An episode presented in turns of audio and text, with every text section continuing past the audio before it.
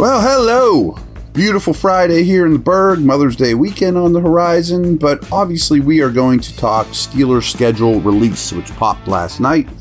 Um, let's just get this out of the way. The preseason is at Bucks, home versus the Bills, at Falcons. Um, real quick note on that: it'd be so much different quarterback wise than it was last year. I mean, you think last year Mason Rudolph needed some snaps. You drafted a first round quarterback that you wanted to get as much action as possible, but didn't plan on starting right away. And you wanted to get Trubisky ready for week one. So now, do you save Pickett through the preseason a little bit? I mean, I'm, i know he'll play some. Will it be heavy Trubisky? You kind of know what you got in him. Does he need a ton of reps? Probably not. Are you going to play quarterback to be named later or Morgan, who they signed a ton through the preseason? Just a side note. We'll bring that up obviously much closer to that. But that was what I thought about with these uh, three preseason games. Um, the reason there's two on the road and one at home is because the AFC this year gets the extra home game during the regular season, which we'll address here. Overall, the regular season schedule I think is excellent, and the they have the 11th easiest in terms using Vegas win totals in terms of just the teams they play, but we knew that going into things. So a couple things I always look for with schedules, bef- knowing when they're going to pop, you know, but the day before the day of the release show and all those type of things are, are you playing hot weather teams in September, especially the first two weeks of the year? Are you traveling to Miami, going to Arizona? Well, they don't have any of that. You know, I mean, they go to Houston in week four, but I was told that in extreme heat situations, they put the they put the the uh, the dome up so the sun's just not beating down on you. And by week four, all these guys have played sixty snaps, seventy snaps a game. You know, you're not going to play Cam Hayward or any of the, you know Watt, Minkah, any of those dudes early in the season. So no matter who you are, there's going to be fatigue early in the year. That's why I bring up those hot weather games, as well as playing in Denver. You do not want to play Denver in the altitude in September. They have a tremendous win loss record to start the year going back since the Denver Broncos existed. So none of that stuff really applies to the Steelers. Uh, I also also look at the bye week. It's week six. I'll be honest. I would rather it was later. You know, you know. I just think the. I'm not picking on Cam Hayward. I keep bringing him up, but some of the older dudes, the Cam Haywards of the world that every team have, would probably rather have a late, uh, later later bye week um, another thing to look at, of course, is the primetime games. They host the, the Browns in week two. We'll go through all these games, but they, they host the Browns in week two. Um, Steelers schedule on prime time is phenomenal, especially at home on Monday night. So that is huge. They host two Thursday night games, week nine versus the Titans, versus week 14 versus the Patriots. That's awesome for the Steelers. The fact that they're both at home. You don't love that you have two Thursday games. There's no, there's just no way around that. But I think the biggest disadvantage in the, in the NFL scheduling is being a road team after road team on a super short week. You know, the, the Thursday on the road is just awful to me. Tennessee the week before they come here, they host a home game where New England, before they come to Pittsburgh, they also host a game. So I just wanted to make sure that the opponents didn't have a long week before the Thursday road game, which I wish the NFL would do more of. Side note, if you're going to go short game on the road, shouldn't that come off your bye? I think that would be easier to structure than they make it happen, but that's a side note. So you're hosting two Thursday night games with an opponent that basically gets one practice to prepare for you and has to travel here. And it's not short, short travel. You know, I mean, those are, those are, you know, it's the Titans and Patriots. I mean, that's a flight. Um, you also have, yeah. So, uh, of your prime games, you know, you play 8:15 start against the Patriots, an 8:15 start against the Titans, an 8:20 start at the Raiders Sunday night, and an 8-15 start on Monday night against the Browns. So of those prime games, three are at home, you know, so you got to love that. Not to mention Steelers night standalone games have been pretty darn successful of late, especially under Coach Tomlin.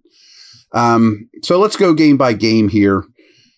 I, I loved getting the Niners week one. So you look at the schedule. First of all, there aren't, you know, there's a lot of questionable quarterback situations they're facing.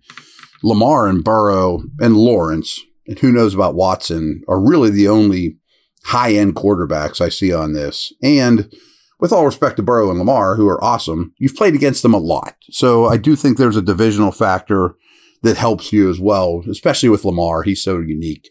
But back to quarterbacks, I think the earlier you can play the Niners, the better. Because as it stands in the middle of May, nobody, including them, knows who their opening day starter is. Purdy is returning from injury. So is Lance. Darnold could be in the mix. Lance is further along than Darnold or than, than Purdy, but they want Purdy to be the starter.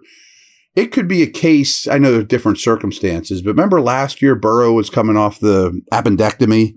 It could be a case where Brock Purdy's the, the week one starter, but hasn't played a snap since his injury, you know, or, you know, didn't play one preseason snap.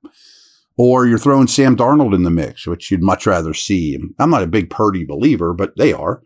Or Lance, who's very you know, uh, how do they handle their quarterback reps? So the Niners are always be a tough game. They're a great defense. They're well, well coached, especially on offense, both sides of the ball, really. But the earlier you get them, the better, and you're getting them as early as possible, which I love.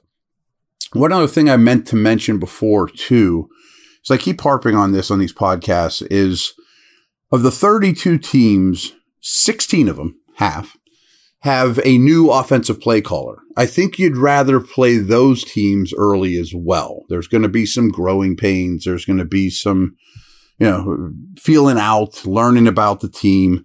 But unfortunately, Niners, Browns, Raiders are not any of those. You know, but the next two are week four and five, Texans and, and Ravens will both have new play callers by then maybe they have things figured out. Who knows?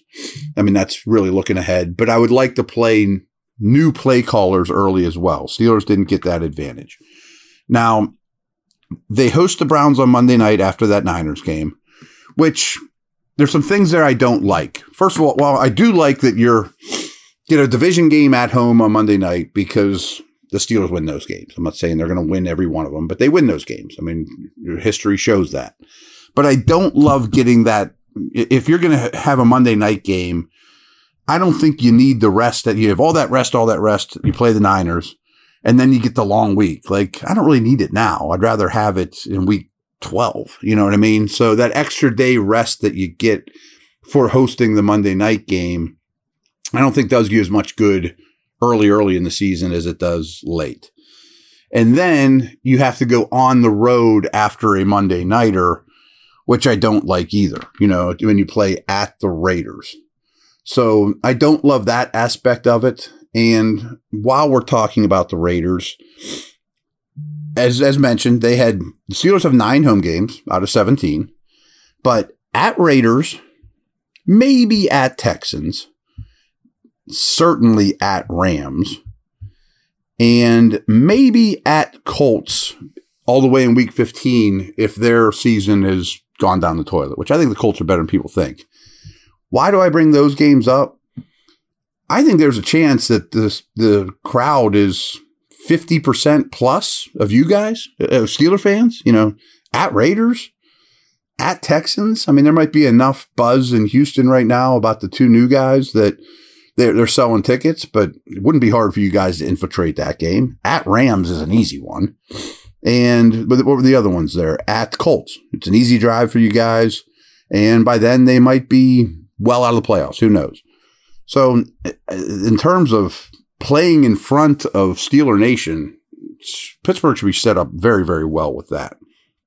Um, so at Raiders, I think they're one of the worst teams in the league, but I don't love short week cross country road trip, even if it's all black and gold. So you don't love that. And then you got another semi long road trip at Texans, but I also think those are two of the absolute worst teams in the AFC. And then you host the Ravens here. So going into the bye week six, I think four and one is attainable. I would probably bet today that they'll be three and two. I mean, you could lose the Niners. You can lose anybody, but I'd be shocked if they lose to the Browns just because it's Monday night and all the history I talked about. Ravens here will be a big one. Last nugget about the division. These, as I mentioned, the Steelers have the 11th easiest schedule. The Browns and Bengals aren't far behind, but the Steelers have the easiest schedule right now in the in the division. The Ravens are noticeably behind, but I also think the way this division sets up, I don't know that anyone's going to go 6 and 0 in the division. I don't know if anyone's going to go 5 and 1 in the division. You know, I mean, if you can if the Steelers are 3 and 3 in this division, they're in pretty good shape, you know. So I, I, don't think that's a huge deal. So we've reached the bye portion of the segment. Uh, let's take a quick break. We'll be right back.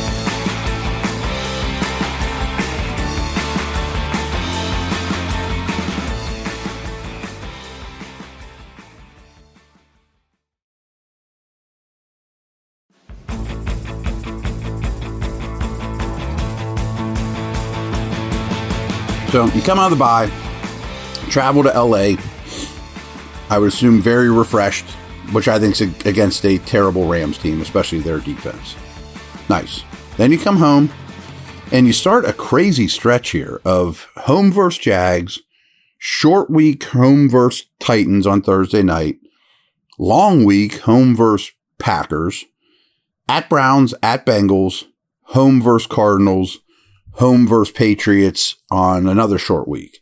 So from week eight all the way through week 14, you're either at home or taking a very short flight to Cincy or a bus ride to Cleveland.